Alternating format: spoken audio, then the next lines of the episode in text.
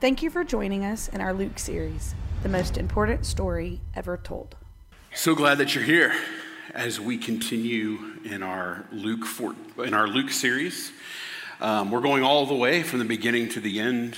Today we're in 14, so we're making our way. It's taken a while, but uh, it's been a lot of fun. If you're if this is one of your first times here or your first time here, whether you just drove by and decided to show up or someone invited you you're welcome. We're so excited that you're here. We know that God has something for you, God has something for each one of us. He invites us to engage with Him in these moments. Let's pray, and then we'll dive into 14. Lord God, I thank you for this moment we have together, Father, to look at your word, to be challenged by you, God. God, the way you love us, Father, can be overwhelming, Father. And God, we just confess that sometimes we make it seem normal, Father. That we don't stand amazed by your affection for us, Father, and the way you guide us, God. So I just pray that you bring some amazement to the room, Father, that we just lose ourselves, Father, in, in the life you're calling us into. And God, you thank you. Thank you that, that you choose us, each one of us, Father you're calling us into something deeper, into something greater. Lord, and it's by your character, God, not because of anything we've earned. Lord, we love you. Have your way in this place, God. Speak loudly, Father. In Jesus' name we pray. Amen. Amen. So today we're going to talk a little bit about the idea of being invited or invitation or what we invite people into or what we're invited into. And our reaction, depending on what that thing is, can be all over the place. We could be invited to something good, like Lisa and I, probably 15 years ago, somebody invited us to go on a cruise for free and they gave us plane tickets and a free night in a hotel in Miami before we left. All of our expenses were paid. And when something's that good, I enter it with suspicion. I'll be honest. I was like, this is really cool. What are you going to ask me for when I get back? But they didn't ask for anything. It was beautiful. One of my favorite trips. Actually, two other couples came with us, balcony room. We've been on a couple other cruises before. My room was by the boiler. You know, it's like if we go down, it's over because there's, I got no windows. I'm just hearing whoop, whoop, whoop, whoop, all night long, okay? But this was a balcony, and we were with our friends, and it was awesome, right? What a great invitation right? Other invitations aren't so good. Like if I said, hey, I invite you to come help me move, right? And you're like, there's young people for that, right? Instead, invite me to the housewarming party. That sounds better. I'll show up to that. And some invitations are strange. You don't even know why you're getting it because you know that the person inviting you knows you're not available, right? I'm a worship leader. This is my job. I'm here. This is my big day every week. But still, family will go, "It's Father's Day. We're going to have lunch or brunch at 11:30 in Marietta on Sunday." Okay, y'all have fun. I can't make it. You know, you go, why was that an invite when you knew I couldn't make it, right? And some invitations are a setup I'll give you an example. When Lisa and I were first married, she was working for a chiropractor. Um, I went to a chiropractor when I was young, but I hadn't gone in a long time. I was picking her up for lunch, and the chiropractor saw me and he goes, Hey, let me adjust you real quick. I said, Nah, I don't have any money, and it's okay. I'm just picking her up for lunch. He said, Nah, come on back here, right? So three minutes later, I'm out. He's adjusted me. No x rays or nothing, just back there, crack me up and let me go. I'm like, okay. Week later, I go back there and he's like, hey, hey, come back here. Let me, let me, let me adjust you again. I said, come on. No, I don't want to do that. And he's like, no, no, it's fine. Come on back there, okay? So I get back there. He's doing all this stuff. He has me on my back and he's about to crack my neck. If you've been to the chiropractor, you know this feeling. You're going, relax. Don't tense up because he's about to do this thing. And it's kind of freaky, right? And so I'm just like laying there. And right before he does it, he goes, You know, I've been adjusting you for free. Maybe you could give me some guitar lessons. Go, oh, okay. There was an intention. You invited me to have this thing for free, but you never meant it to be free. You meant it to cost me something. It was a bait and switch. And as we open Luke 14, we see Jesus being invited to eat with these Pharisees and these guys who study the law, these lawyers, and they, it's a setup. And as soon as Jesus walks into this invitation, hey, come eat with us, he realizes what ha- is happening. See, there's a man who has, who's afflicted with dropsy, which is what we would call edema now. He's retaining so much water under his skin, it's causing immense swelling. And it's painful. And they're wondering, is he going to heal this man? Because it's the Sabbath, and the law says he shouldn't. Let's test him. Jesus walks in, sees this as a setup, looks at the people who invited him, says, Is it lawful to heal someone on the Sabbath? And they honestly don't answer him. How did he even know this was a setup this quick? And Jesus heals the man, looks back at the people who invited him, and says, Wouldn't you, if your son, or even your ox fell into the pit, wouldn't you reach down and immediately help them out? They have no answer. And as Jesus looks over this group, this elite group in this community, gathered together to celebrate, he sees how they're vying for a position at the table because where you sat at that table mattered how important you are. And he sees this gathering of the elite and says, Hey, when you're invited, don't pick the highest place of honor to sit. Because if the host comes and he's got to move you down, you're going to be shamed and humbled in front of everybody. But instead, sit at the lowest seat. Because then, if the host comes in and says, Hey, what are you doing? You're my honored guest. I'm going to bring you up here. You're going to be honored in front of everybody. It is rough getting humbled. Let me tell you a story about how I have been humbled. When I had left selling mortgages and all the other things that I thought I would do with my life, and the Lord was calling me into ministry, and I was having a good time, but I was, uh, it was slow. You know, you're starting to get people to call you to do things and you're figuring it out. And I'd played music in church for a long time. But at that time, you didn't see it. It wasn't as big and in your face as it is now. I didn't know a single artist for the songs I was playing. Not one. None of them were famous to me. But I was playing all their songs. And if you're a country singer, you want to play the Grand Ole Opry, right? You're like, even if you're like, that's kind of been a long time, that still feels like this great place to play. Well, as a worship leader, I wanted to play, be asked to lead this one specific camp at the FFA camp in Covington. And here's why, okay? That might sound wild. I met Jesus there at that camp. I met my wife there, and I got engaged there. And so to be asked to go for this one very specific youth camp was going to be a big deal for me. I had played a thousand times on that stage as an electric guitarist for multiple worship leaders. But now this was my job. And I was like, if I could get that gig, I would love it. That'd mean I made it somewhat in my head, right? Well, they called me, and I didn't think that was going to happen. They were calling bigger and bigger people.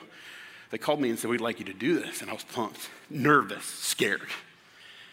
But I was pumped. I get there on Monday, there's a week long camp. That night, worship goes from 8 o'clock until 1 in the morning. Okay? It was awesome. I started getting confident. I was like, yeah, they picked the right guy. That was great. We took care of business. Next day we get up and walk around, people were like, worship was awesome last night. And I'm like, it was great, wasn't it? it was great. I'm getting ready for the next night, right? Now, Um, we're talking about humility, but I do want to tell you I'm really good at a couple of things. And one of them is sweating. Okay? I sweat better than most. Barb Cash should be amening this right now, but. um, and so I, this is July in Covington. Where my room is is about 50 yards from the building where I'm going okay? And so I have this image of what this worship leader thing is supposed to look like. You're supposed to be this cool guy, right? So I eat dinner and I go and I put on some jeans that are ripped up and a t shirt that looks cool. And I think at the time, my hair was in some sort of like faux hawk sort of thing, right? I'm, I'm putting it down. I'm ready to go be the cool guy up on the stage. I walk up there, I get pretty close. It's getting close to time to worship right? Because I don't want to be all covered in sweat by the time I get there. So I minimize my time, go get there, because there's nothing cooler than a sweaty guy. I get close and I feel this whap, splash. I'm like, I look at my shoulder and a bird has crapped on my shoulder and splashed up on the side of my face. Okay? I'm sorry if you're offended by the word crap. There's worse words. So now I've got minutes to spare to go be this cool guy. The whole thing's dependent on me getting in there. So I'm like, what do I do? I sprint back to my room. I don't have time to take a shower. Rip that shirt off, wipe down all the crap out of my hair, literally, getting it as close to, to presentable as possible. I run back up. Now I'm sweating because I'm tired. I get to the door, and there's like five to 800 kids at this camp, right? They're blocking the way in. They're all just like standing there trying to get through this door. And I'm like, dang it. So I run around them to the back of the building, up through the basement, get up to the stage, and I'm like, okay, here we go. Tune the guitar. Here we go. Okay. I have no idea what happened that night. I was so distracted, so pulled away from the moment. How in the heck am I going to focus on the Lord? And worship goes from 8 to 1 in the morning. By one in the morning, I have no voice whatsoever. And the Lord says real clearly to me, Do you think I need you to do this? Do you think this is dependent on you in any way? I invite you to come be a part of it, but I don't need you to do it. It's gonna get done either way. I'd love for you to be a part. But if you walk up there and exalt yourself, you're not doing anyone any favors. How are you pointing towards me? And for the rest of that week, I could barely talk. And worship rolled.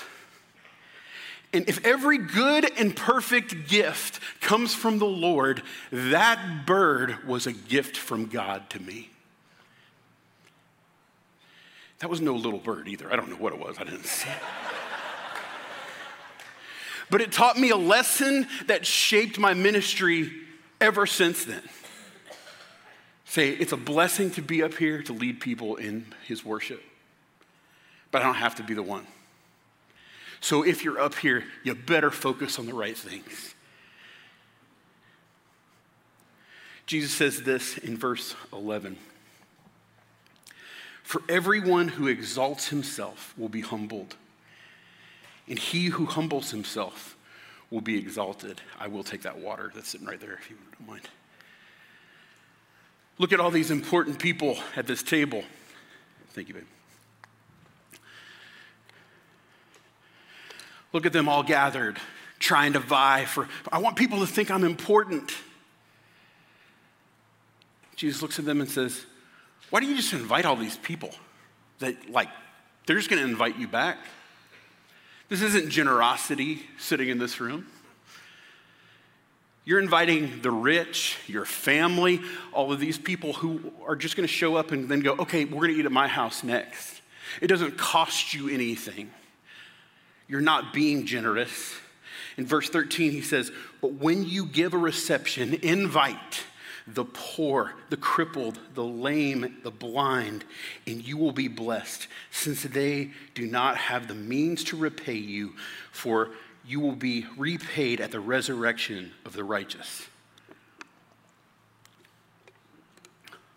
This is what reflecting God's generosity really looks like. I'm giving away what I can't be paid back to me.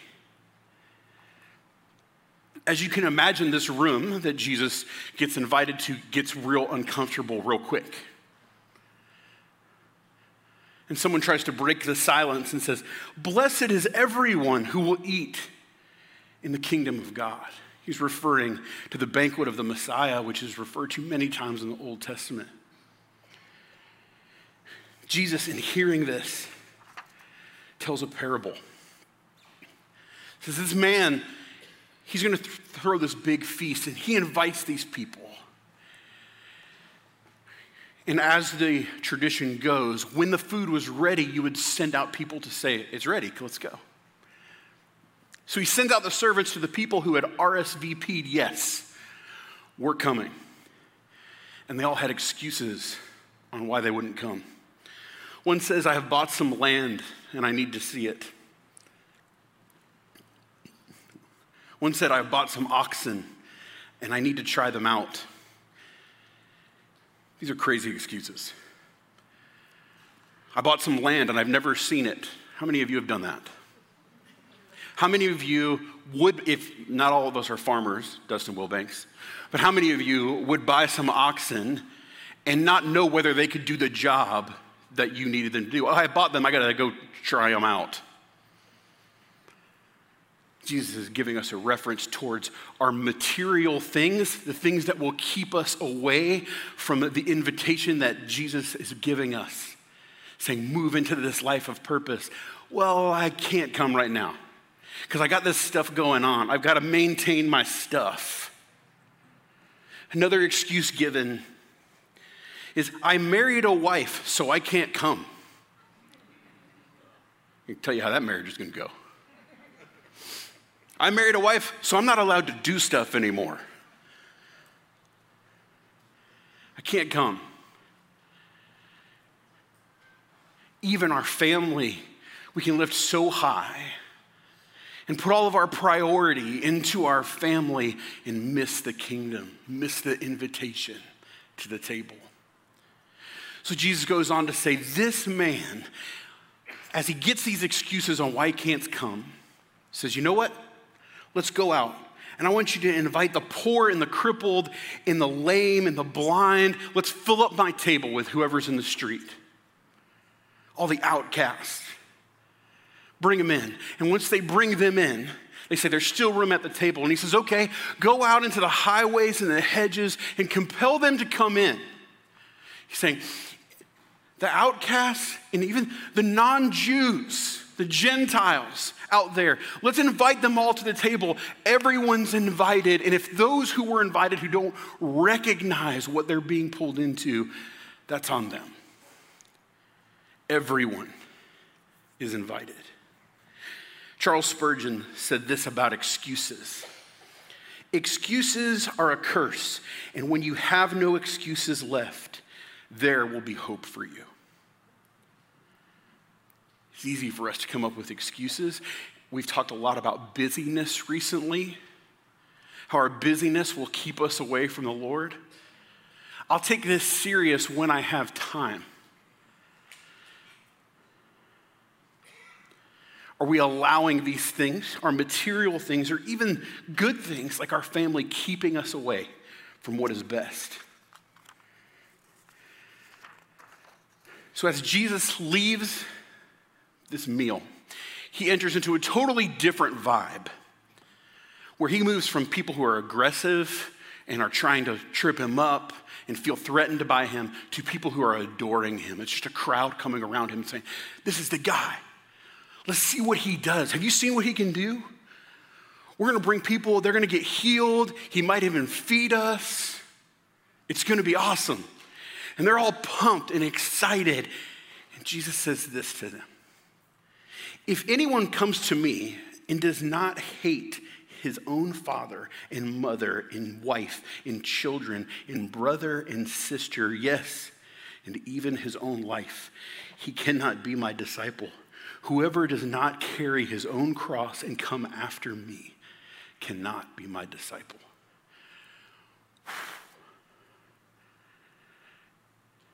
When I first read that, when I was assigned to teach this passage, I said, Oh, oh, Tim, that, that's why you want me to teach it.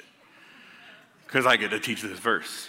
It's what we call a problem passage. A lot of people go, What does he mean by that? That goes against a lot of the things, it seems to be contrary to a lot of the things that he said. He tells me to love my enemies, and here it says, Hate my own father and mother. So, what does he mean? Now, when you study this, I could lighten this for you.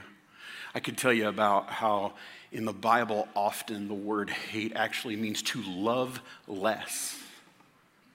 We see it in Genesis 29 if you want to read it, okay?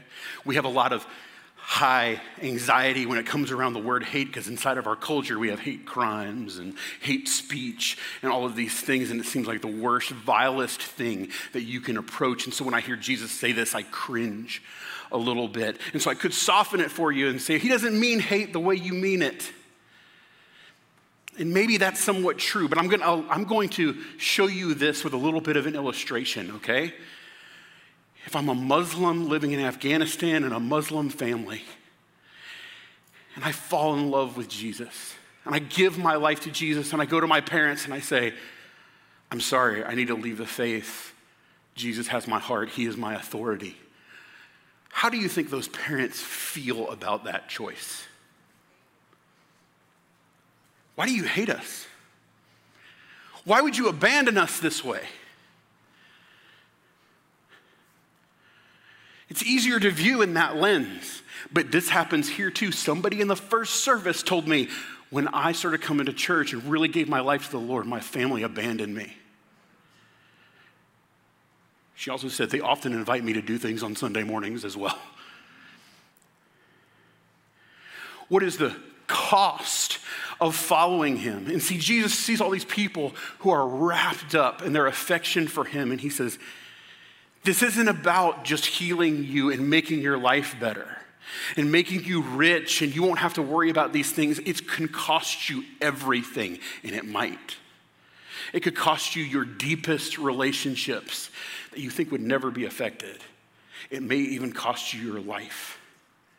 Let me tell you, in my household, my sister came back from that same camp I referenced in eighth grade. I hadn't been yet, I was too young. And she was fired up about the gospel. Now, my whole family, we went to church. We were there. But my sister was on fire and came in and told my parents she wasn't sure they were going to heaven. Okay? Now, I'm not telling you that she was entirely wrong or right about those statements, but I will tell you that it caused a lot of conflict in my house. But ultimately, at the end of it, my parents and my whole household were much stronger believers. We were willing to pay a cost, willing to look past an offense to say, yeah, he's worth it. So Jesus is saying, by comparison, your love for me, nothing's going to compare to that. It's going to look totally different because I'm asking you to be all in. I'm asking to be the top of your priorities, to be the, the preeminent authority in your life. And that is going to ruffle feathers. He wants you all in. He is inviting us into a life that is meaningful and purposeful. To know Him so well, but at the same time, He's not going to bait and switch you like that meal. He's saying, understand there's cost here. To really follow me means to be all in. You know, it seems to me that the last 30 or 40 years, the church, in its desire to become relevant to the culture, has forgotten this passage. We decided to lighten some scripture, not teach some other scripture, because someone might be offended. But if Jesus is my authority, you know what he calls us to do? To love what he loves, the people in and around you. And when you skip over things and just go, no, it's fine for you to keep doing this the way you are, even though you know the scripture says something different. Is that loving them? And I think We make this choice because we have a lack of urgency inside of us. We think we're so good at surviving. Most of us didn't wake up and go, I hope I eat today. I drove through Dunkin' Donuts and they weren't serving breakfast yet. Dang it. That's my strife. We're so good at surviving that we think we got it under control until chaos hits. And we go, oh gosh, I didn't know I was going to be called right then. You know, Lisa and I were on the beach. It was our last day at the beach in June. We're like, let's just go out for a couple hours. And while we're sitting on the beach, to shorten this story somewhat, this man gets pulled out in a riptide. We thought he, we had him saved. Ends up a wave pulls him under, and he drowns right in front of us. His whole family right there. I had seen that same family playing in a pool that morning. Kid had caught a fish off the dock, showing dad his fish. They had no idea what was going to happen that day. In the images I saw on that day, I mean, they haunt me right now. And I wonder, what's the last thing he said to his wife? But they had no idea. It was urgent in those moments when they're dragging their lawn chairs out into the sand. But we didn't know. And so, what's the urgency? If God is my highest authority and He is my priority, and I'm going to love people like I love them, I can't hold back the truth. Their eternity is way too important. How do I love them? I'm so afraid that they're going to be offended. It might hurt my reputation. Eternity.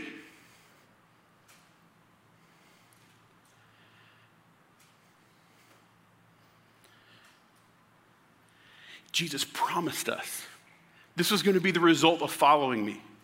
And for some reason, I think we thought, okay, Jesus, I'm going to show you how I can navigate this different. Nobody's going to hate me. I'm going to have all sorts of friends.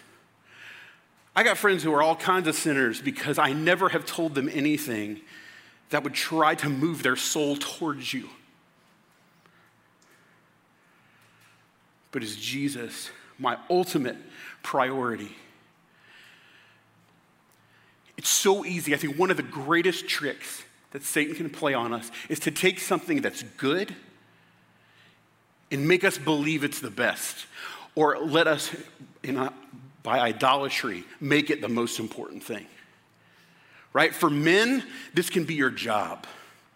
And it's true, God calls you to provide and protect and lead your family. And so we look at our job and we go, look, I'm providing and I'm protecting for, for them. I've given them all of this. But if I take that knob and I turn it a little too far, all of a sudden I just lift myself up and think, I'm taking care of them and I miss, they're gone. My kids, I just was never there. And when I was home, I was so wrapped up in work, I wasn't even present to do the most important thing, which was guide them in the direction of Christ. And we have so many kids who are running households right now because we've flipped our priorities too far. Jesus wasn't our ultimate priority. Our kids become it. And this is so tricky. I just sat with a good friend in the hospital with his first kid, and he was going, I just love this kid. I've seen her twice, and I just love her. I'm like, yeah, you're exactly right. You do. You love her greatly. Don't let her command your household. Don't go, well, we haven't been to church for three years because of travel baseball. The coach says, My kid's really good, right after I write him a huge check. It's so easy to turn that knob a little too far, and those kids become your priority. I was so blessed to have two good friends who were probably scared to death for me and Lisa because we got married very young. And they were like, hey, let's do a study on marriage. And one of the things they told me in there was, Hey, you want to raise your kids right? Make sure they know that your spouse is priority over them. And I didn't even know why I was agreeing to that. I didn't have kids yet. I was like, okay. Let me tell you, as a guy right now who has one kid in college and a 16 year old who drives, I'm almost at an empty nest. I go, that was a very important lesson. Tim told me he sat all of his kids down at some point and said, I'm only in two covenants one with God and one with your mom. You'll leave here one day. She's more important. Did she say that to you, Benji? Or he did?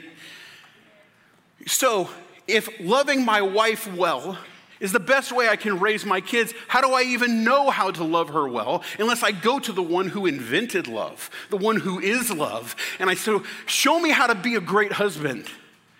Show me how to love her well. Because otherwise, I'm just making this up and I'm probably not that good at it. So I have to keep him my authority. I got to keep these things in order or things turn on their head.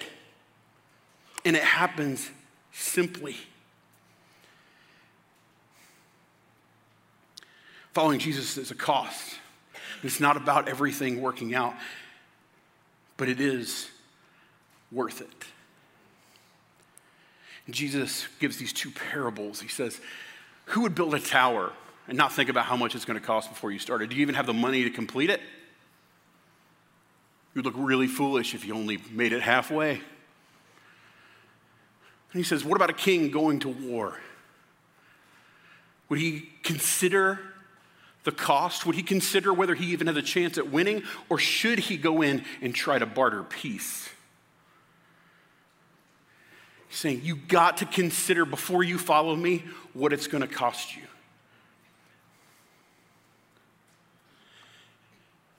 Counting the cost is realizing that following Jesus might cost you your deepest, closest relationships.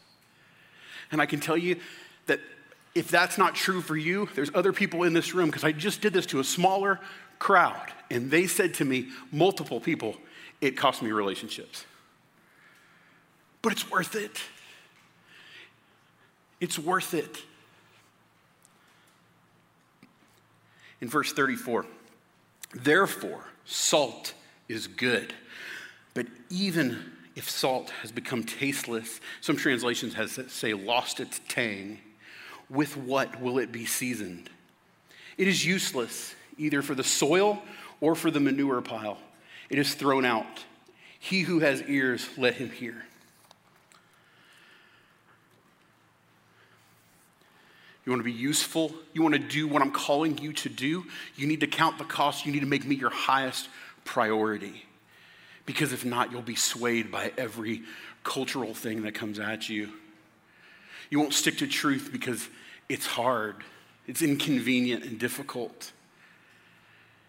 Asking us to be salt and light in this world, for you to be salt, I gotta be number one.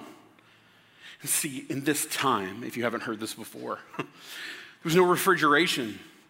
So, how you would get meat to last a long time is you would put it in salt. It preserves and protects that meat. You know what salt also does? It blocks your ability to taste bitterness. And I learned this this week as Tim and I were talking about this. He had a snake in his basement. They said, What should I do to keep the snake out? Pour salt around your house. Salt keeps the serpents out. Is it important for you to be salty? The only way you'll do that is if the Lord is your highest priority. And as he says, what good is it? I can't even throw it on the manure pile. You know why? Because if I throw it on that manure pile and I try to make my plants grow, it'll kill them. The only thing it's good for is for me to dump on the path because it'll stop anything from growing. Because it's no longer salty. We don't want to be people who are out killing things. We want to be protecting and preserving by letting God be our highest th- authority and the most important thing. I'm going to close you with one of my favorite stories from the Bible. King David had a good friend, Jonathan. And Jonathan and him were tight. Jonathan had saved his life several times, and, and they were just close, like brothers. And Jonathan was killed in battle, and King David, in a desire to honor his fallen friend, asked, Does he have any living relatives? And he said, He's got this one son who's crippled on both feet. His name is Mephibosheth. So if you're currently pregnant looking for a name for a boy, there's lots of cool nicknames in there. It's fun. Thanks, Michael. um, Mephibosheth. When Mephibosheth was five years old, war came close to their village, and the lady taking care of him picks him up to go run for safety and drops him and cripples both his feet. And his whole life, he's an adult now. He actually has a son. He hasn't been able to walk. People have been able have just dragging him around and things like that. And the king says, Bring him to me. And now I don't know what it was like to be invited to go see the king, but I know what it's like to be invited to like the principal's office. And I think the king would be much scarier. You don't know why you're going. And so he falls prostrate in front of the king. What are you going to do? And the king says, Come here, come sit and dine at my table. Your father meant so much to me. I'm going to take care of you the rest of your life. I invite you to my table not because of who you are, but because of who your father is. This man who was crippled by a fall, like every person in this room, is invited to the table of the king, like every person in this room not because of what you've done, not because of what you've accomplished or even who you are, but because of who your father is. He's inviting you to the table, saying, Come and dine with me. Come sit right next to me. Let's enjoy each other's company. Come into life. You, right now, are invited to the table. How will you respond? We have excuses. I'll get this right when. I'll go all in when. Or do you just realize, like, you know what? I'm kind of bad at figuring this all out by myself. I'm tired of trying to find loopholes and ways around the way God has asked me to live and then running into chaos after chaos. Today I can surrender and walk up and sit with the king. And Mephibosheth doesn't go like, I mean, that sounds good and all to hang out with you, but I'm going to go back to my other life six days a week. But then on the seventh day, I guess I'll come and eat with you. He says, No, no, no, this is better. I'm going to come be with you, be with the king. Can you press into what is better today? God is calling you by name. Come to the table. I know this because I read this. Everyone's invited. It wasn't the people who had it all figured out, it was exactly the opposite the people who didn't. But God, I can place you at the highest priority. I yield my authority to you, Father. Let's run to the table. In Jesus' name, God, we pray. We come to you, God, in the name of Jesus. Would you have your way in this place? God, would you provoke us, compel us, God, to move to your table, God, where you invite us, Father. You invite us into freedom and purpose. God, you invite us to a place God, of being part of your family, calling us children of God.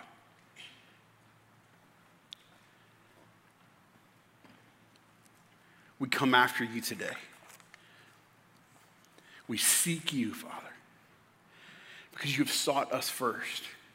God, and by your character, God, you, you love us, God. And we want to be people who are moving the kingdom forward with you, God. We'd humble ourselves enough to say, God, I want to be a part. And I don't know what that always looks like, but I know you're always in the room. You're always there, Father. Can I be attentive to you and not be distracted, Father, by all the things around me, God? I'm tired of making excuses. I want to move forward, Lord. God, speak loudly in this place. Let your voice, let your Holy Spirit reign here.